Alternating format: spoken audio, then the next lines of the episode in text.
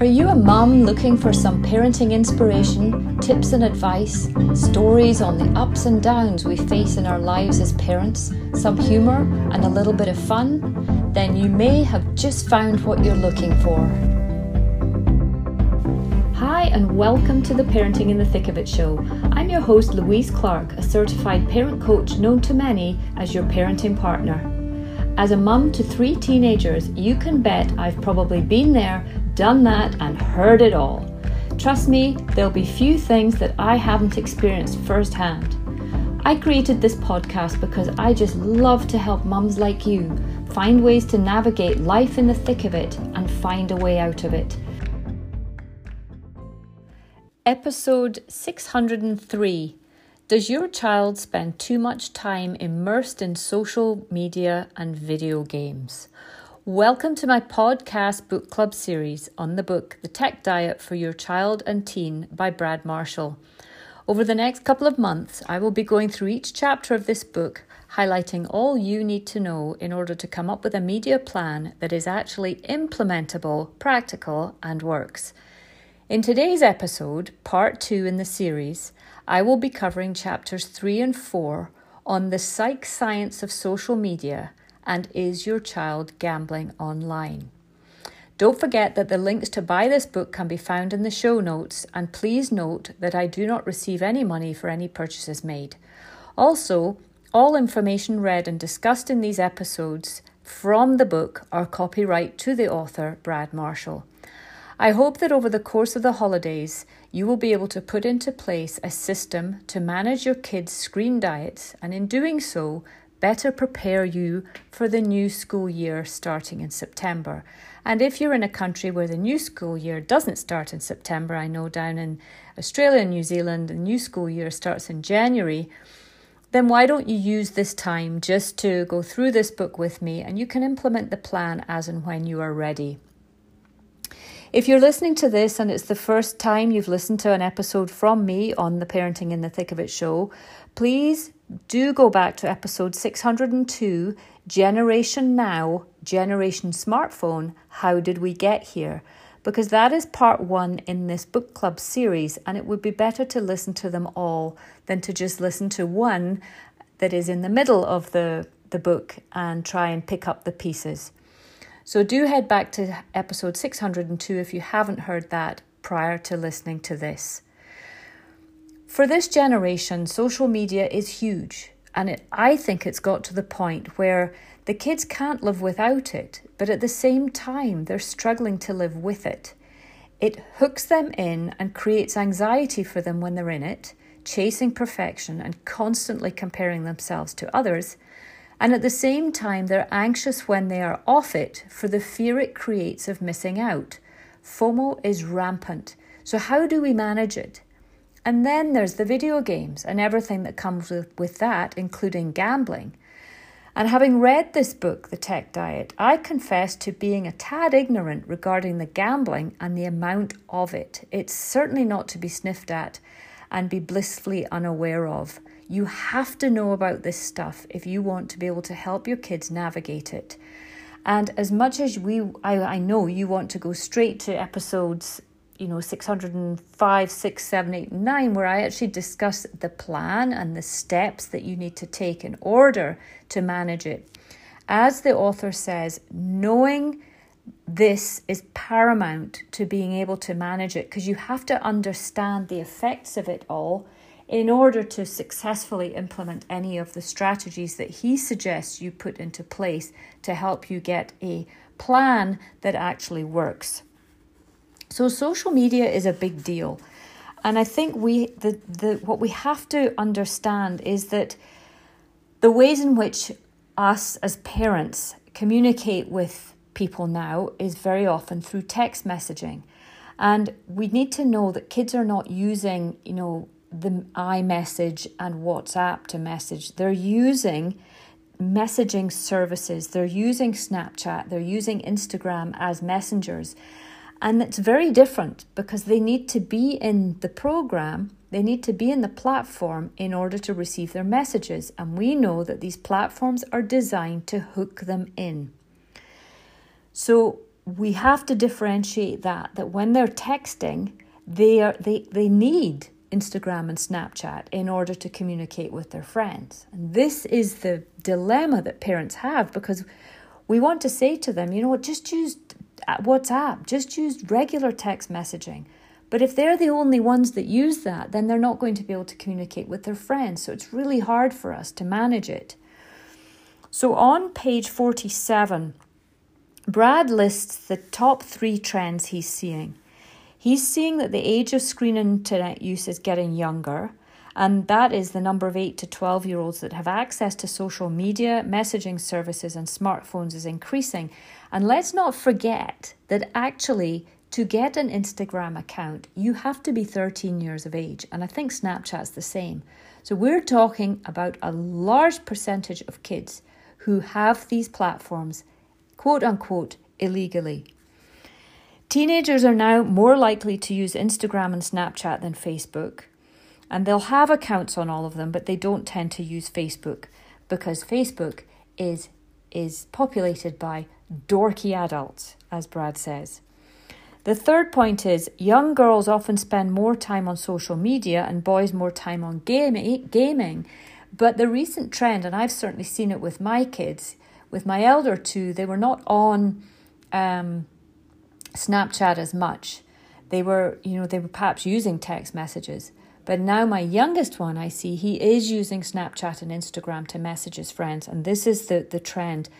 And where boys were typically only on social on video gaming platforms, they're now using social media now in order to communicate with their friends. So this is important when implementing your tech diet because these messaging services require the internet or Wi-Fi to operate, which is of course different from t- traditional text messaging that uses phone networks.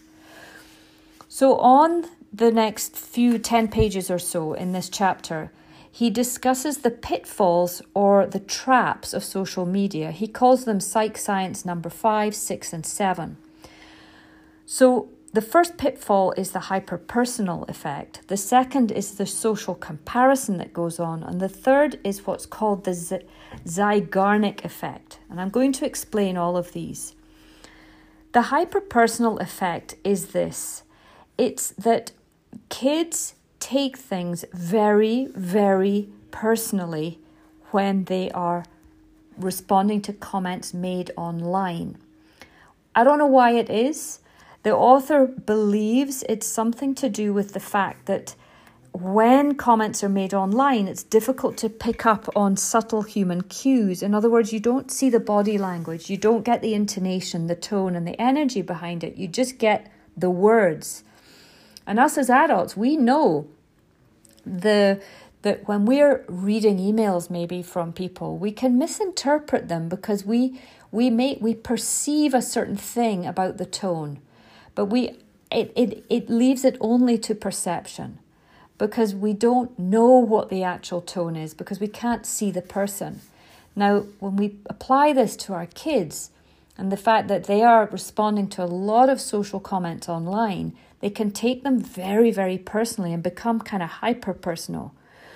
And teenagers, it, uh, Brad, the author, has noticed that teenagers in his office are rarely bothered by face to face altercations that happen at school, but they're really bothered by the ones that happen online. And the other massive thing with this is that a comment made in a group chat can be read by hundreds of people, whereas if a comment is made to them face to face, it's only maybe the person that they're talking to that hears it, or maybe, you know, if there's a couple of others in the group. But what they are communicating in these social media platforms can go almost viral. So hundreds of people can see what they're reading. So it's very important to to understand this. And the other thing is remember from many other episodes in my podcast, I share a lot about the brain science, how the prefrontal cortex is under construction and is, is being kind of redeveloped during the teen years. So they they are not hardwired to deal with big emotions. So they can get really upset very, very quickly. And because of this social this hyper personal effect, they can become quite emotional for a lot of the time. The other thing, uh, psych science number six, so the second part of this social, the problem with social media and the pitfalls of it is the social comparison theory. Now, it's known, it's a concept well known, that we compare ourselves, our self worth, and self esteem in relation to the successes and failures of others. And this can be a problem. We know that kids today have their identities wrapped up in social media. You know, how many likes they have, how many friends they have, how many threads they have going on Snapchat. And they equate this with being popular or being liked or being in the cool group. And this is dangerous. It's very dangerous for them to identify with this superficial form of validation. It's nothing more than a uh, online validation, external validation, which is does not build motivation and intrinsic uh, motivation. It does not build self esteem. So we have to be really, really careful because they are comparing themselves constantly. They are chasing the illusion of perfection. This is not in the book, this bit about chasing perfection and, and con- the comparison. There's a little bit of it, but I think, you know, I want to add here and say that as parents, it's really important for us to point out to our kids or ask them, what, what do you understand by the word perfect? And I ask you, what does perfect mean? I'm going to ask you, says who? Is there a book that says perfect equals X, imperfection equals Y? How much is perfect? How little is perfect? And when we start thinking about it, we realize that it really is an illusion, that we are all perfect just the way we are. But with these kids and social media and these platforms, they're chasing this illusion of perfection. And everything posted on these platforms is the perfect photo. Half the stuff they're looking at has been airbrushed, it's been tweaked, it's been, you know, modified substantially, but they don't believe it. They think that this person is exactly this beautiful with no pimples or blemishes and their hair's always gorgeous. What they don't realize is a lot of these photographs have been created using airbrushes, and if not that, then a lot of the celebrities they're looking at have spent hours in hair and makeup before they have these photos taken. It's not normal, and yet our kids think it is. This life they lead is normal. So they're always seeing the perfect photo when, when people are on holiday. They're seeing the perfect photo, and what they're not seeing is that just one second earlier, everyone was arguing, no one was having a good time. The kids are moaning about the fact they're on holiday with their parents, and yet they'll then post this perfect picture of them sitting on a beach. And the friends think, oh my goodness, I wish I was there. We're, they're so lucky. I'm not. I'm so bored. We compare ourselves constantly with what we see online. And for our generation as parents, we were looking at magazines. For our kids, it's in their pockets, it's in their hands all day long. It's really, really dangerous for them. So we have to know this and take this into consideration. The last thing that he, Brad talks about is in Psych Science number seven is the Zeigarnik effect. And this was based on research by a Lithuanian born psychologist and psychiatrist called Bluma Zeigarnik in 1927. And it's a phenomenon that, as humans, we are social beings and seek out a logical and satisfying conclusion to any social, social interaction we have. So think of this in the context of posting photographs on Snapchat or Instagram. That we post the photograph and we might say something about it, and we are wanting the affirmation, the validation, we want the comments, we want a logical and satisfying conclusion to what we've posted. So, in technology, it pl- this plays absolutely perfectly, or should I say that the platform designers, these tech designers, play into this effect they know that we're wired to want to find out what people think. What is the conclusion? How did it finish? So it will keep us going back for more. So how do how does th- these tech engineers how do they play into this for us? Well, there's a messaging feature that tells us if and when it's been read. There are push notifications that tell you how many notifications you have so you can see when there's been lots coming in. And the format of many social media posts is social media didn't collapse. Remember when social media didn't collapse posts? It was just one long scroll of the post picture and all the comments. Now, most platforms make you click on an icon to expand the comments.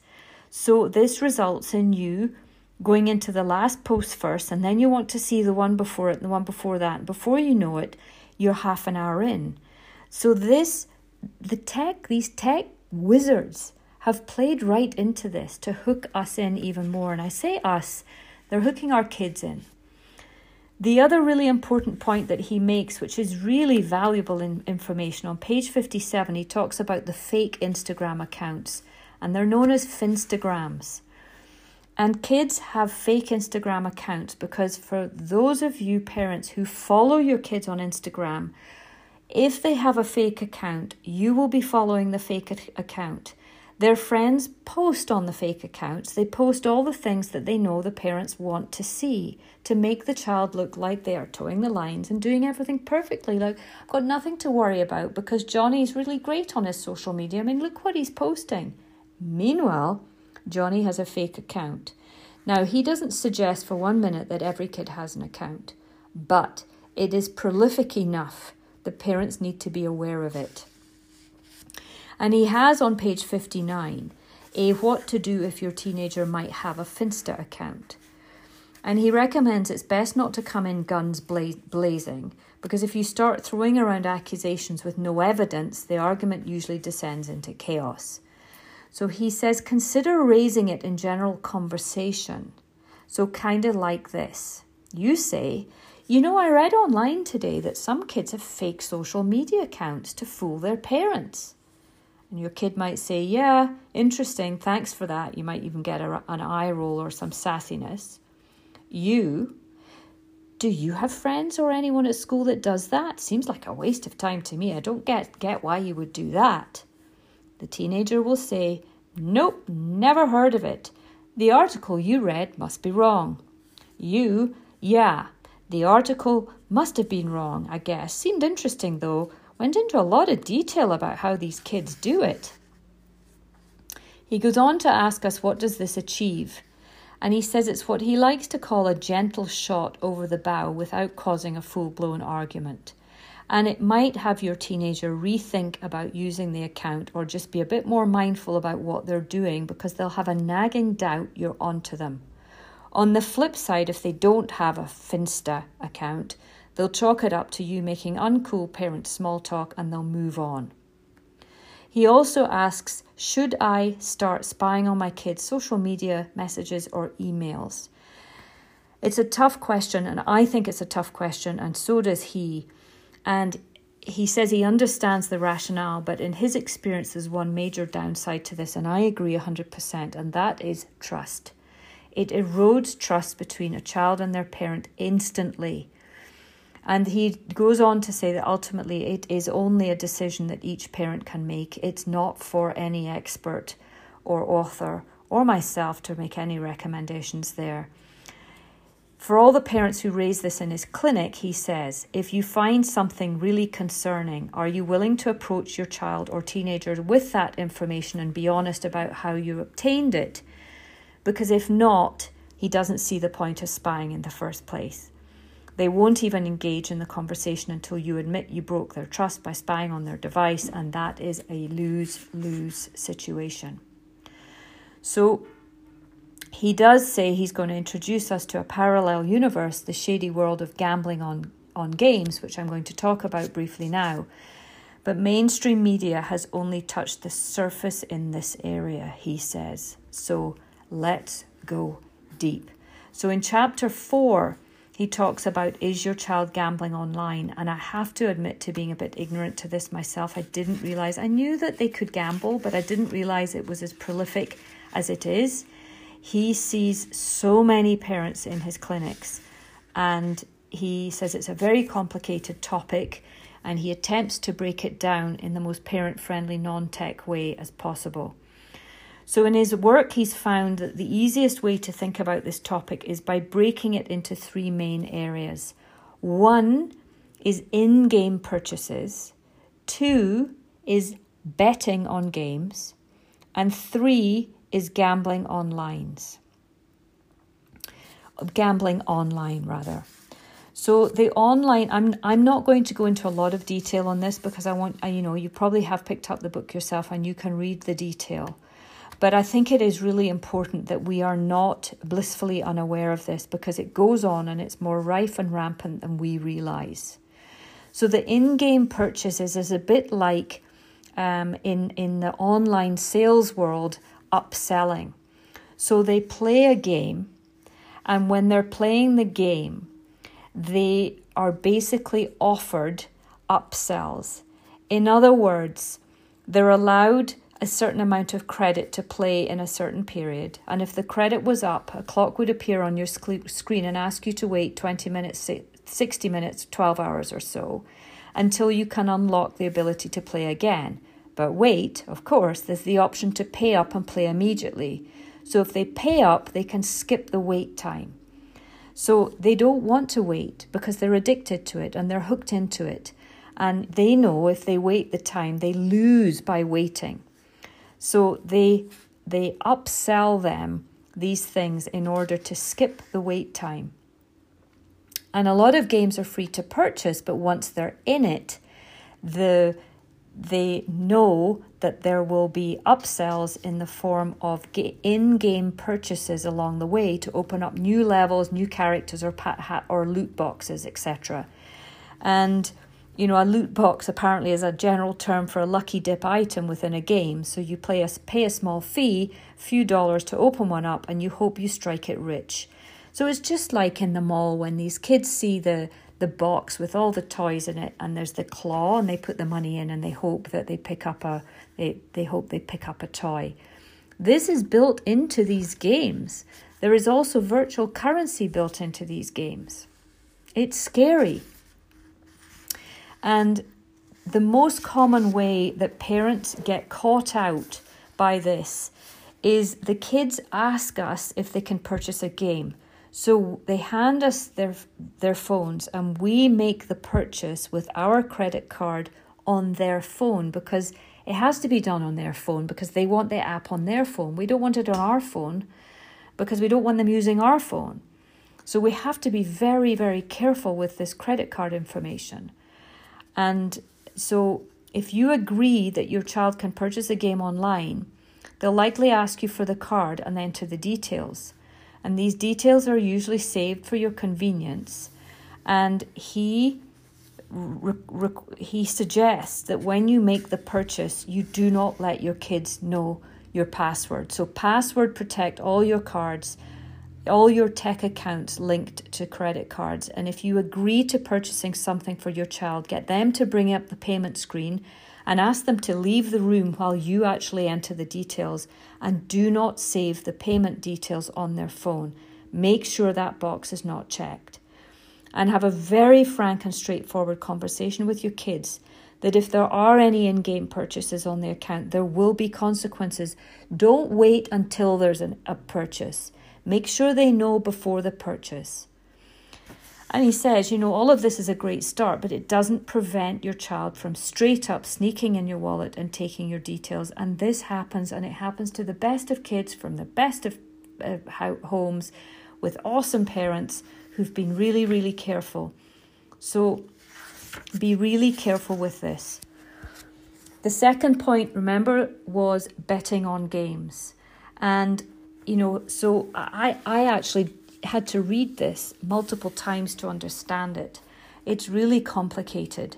But basically, what happens is there's a host of third party websites based in offshore countries that allow you to place a bet using an item or a skin that you own within a game. So the kids play the games, They, w- they get skins and various things that they win in the games, and they can then use those skins and items to bet. And it can get them into the whole betting thing. And then they can take the item that they have that they've either won or they want to bet on to this website to have it valued so that they can match it with something of a similar value to his counterpart. They shake on it or click the accept button and off they go. So they're playing against someone, the person accepts, okay, I'll take that if I win the game. And so the gam the, the, the gambling starts. And they start betting on the games and betting on the skins that they win in the games. And it really is quite terrifying to read this. And you can also bet on professional gamers playing their games on other sides of the world. And as he says, I don't know about you, but I can't see how this is fundamentally different from him placing a bet on, on a betting app and watching the game on TV. The reality is, whatever safety measures websites use to ensure children aren't betting aren't working because he sees it all too often in his office. So, how does it work? He says, think of them as like an iTunes account for gamers. You purchase all types of games, items, and skins on that platform. You can buy them through a credit card or their own virtual currency. He said, Have you noticed a theme here? Games, apps, ga- gaming, or digital platforms, they all operate with their own currency. That's a key point parents to ha- have to wrap their heads around. What can you do? You can be vigilant. You can not allow your account details to be charged without a question. Look for warning signs such as kids staying up too late to watch professional gaming sessions or if they become un like noticeably emotional, more emotional. It might be because they've they're losing money on, on something. And be also be aware that these platforms sell gift cards. So when they're given money for their birthdays, make sure that they're not using that money to buy gift cards that will allow them to bet online. The last thing, more serious, is gambling online. And there are again offshore websites that are akin to a full blown online casino, and they allow you to bet using various gaming items or currencies from the gaming platforms that the kids are on. They take a commission and the odds are slightly in their favour. Of course, they are, it always is. He's seen teenagers in his clinic who've made an incredible amount of money doing this and then lost it all. Dozens of the dozens of times this has been in the tens of thousands of dollars. And then what happens is they brag about the fact that they've won, you know, 5 grand gaming and then they're f- gambling online and their friends then say, Oh, will you make me some money? So they take money from their friends, put that online, and then when they lose it, they lose their friends. And apparently, it is soul crushing to hear these teenagers tell you that they were dropped by their entire friend group because they hit a bad streak and they lost all the money and lost their friends' money too. And he says, once again, I've no doubt there will be people saying, I'm scaremongering by even writing a chapter on this, but I can't tell you how many children or teenagers fall prey to gambling or betting online. In his experience, it's a fairly common problem for parents. Betting on games and gambling, less so, but the, the um, but for those who say it doesn't occur at all, consider this. Most reports estimate that betting on skins is somewhere between a 2 and 20 billion, that's with a B, 20 billion industry per annum. So he asks, Are you trying to tell me none of that figure is attributed to gamers under the age of 18? Some parents panic too early, others don't panic soon enough, and that's not a criticism by the author. But how can we expect parents to know when to act if we don't know the signs? So, next episode, episode 604, is going to be on chapter 5 When Should Parents Panic? This is a great chapter, you guys. I have listened, I've read it already, and there's so many useful tools in chapter 5 that will really help you because this actually is the, the crux of it all when do we actually panic? What are the signs? How do I know? Should I do something? Should I not? What should I do? So you will be taken, I'll take you through this in the next episode. So I hope that you've enjoyed this episode. It has been a bit longer than I thought. We're up to 30 minutes. I apologize about that, but it's too important to miss.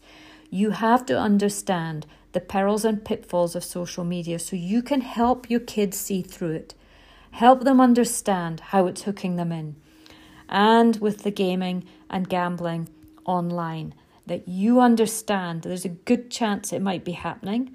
So if they know you know, that's good. If you don't give them your credit card details, even better. So guard those passwords and do not let your kids have access to your credit card online because they remember they are addicted to these programs. They don't want to stop them. They're hooked in. They believe they're going to win a million. They believe they're going to be the best gamer in the world and they will keep playing. And if they have to pay to do that, they will. Where there's a will, there's a way. And these are the best kids with the best of intentions, but they're being brainwashed by these tech engineers who are manipulating these young brains and preventing those brains from developing in the ways in which they should and could. I'm going to stop there, but I hope you've enjoyed this. If you have, please don't forget to share it with friends and family. You can go onto your social media platforms. I know here I am saying beware of them and I'm saying use them, but they are good to spread the word. They are good to help get messages out there.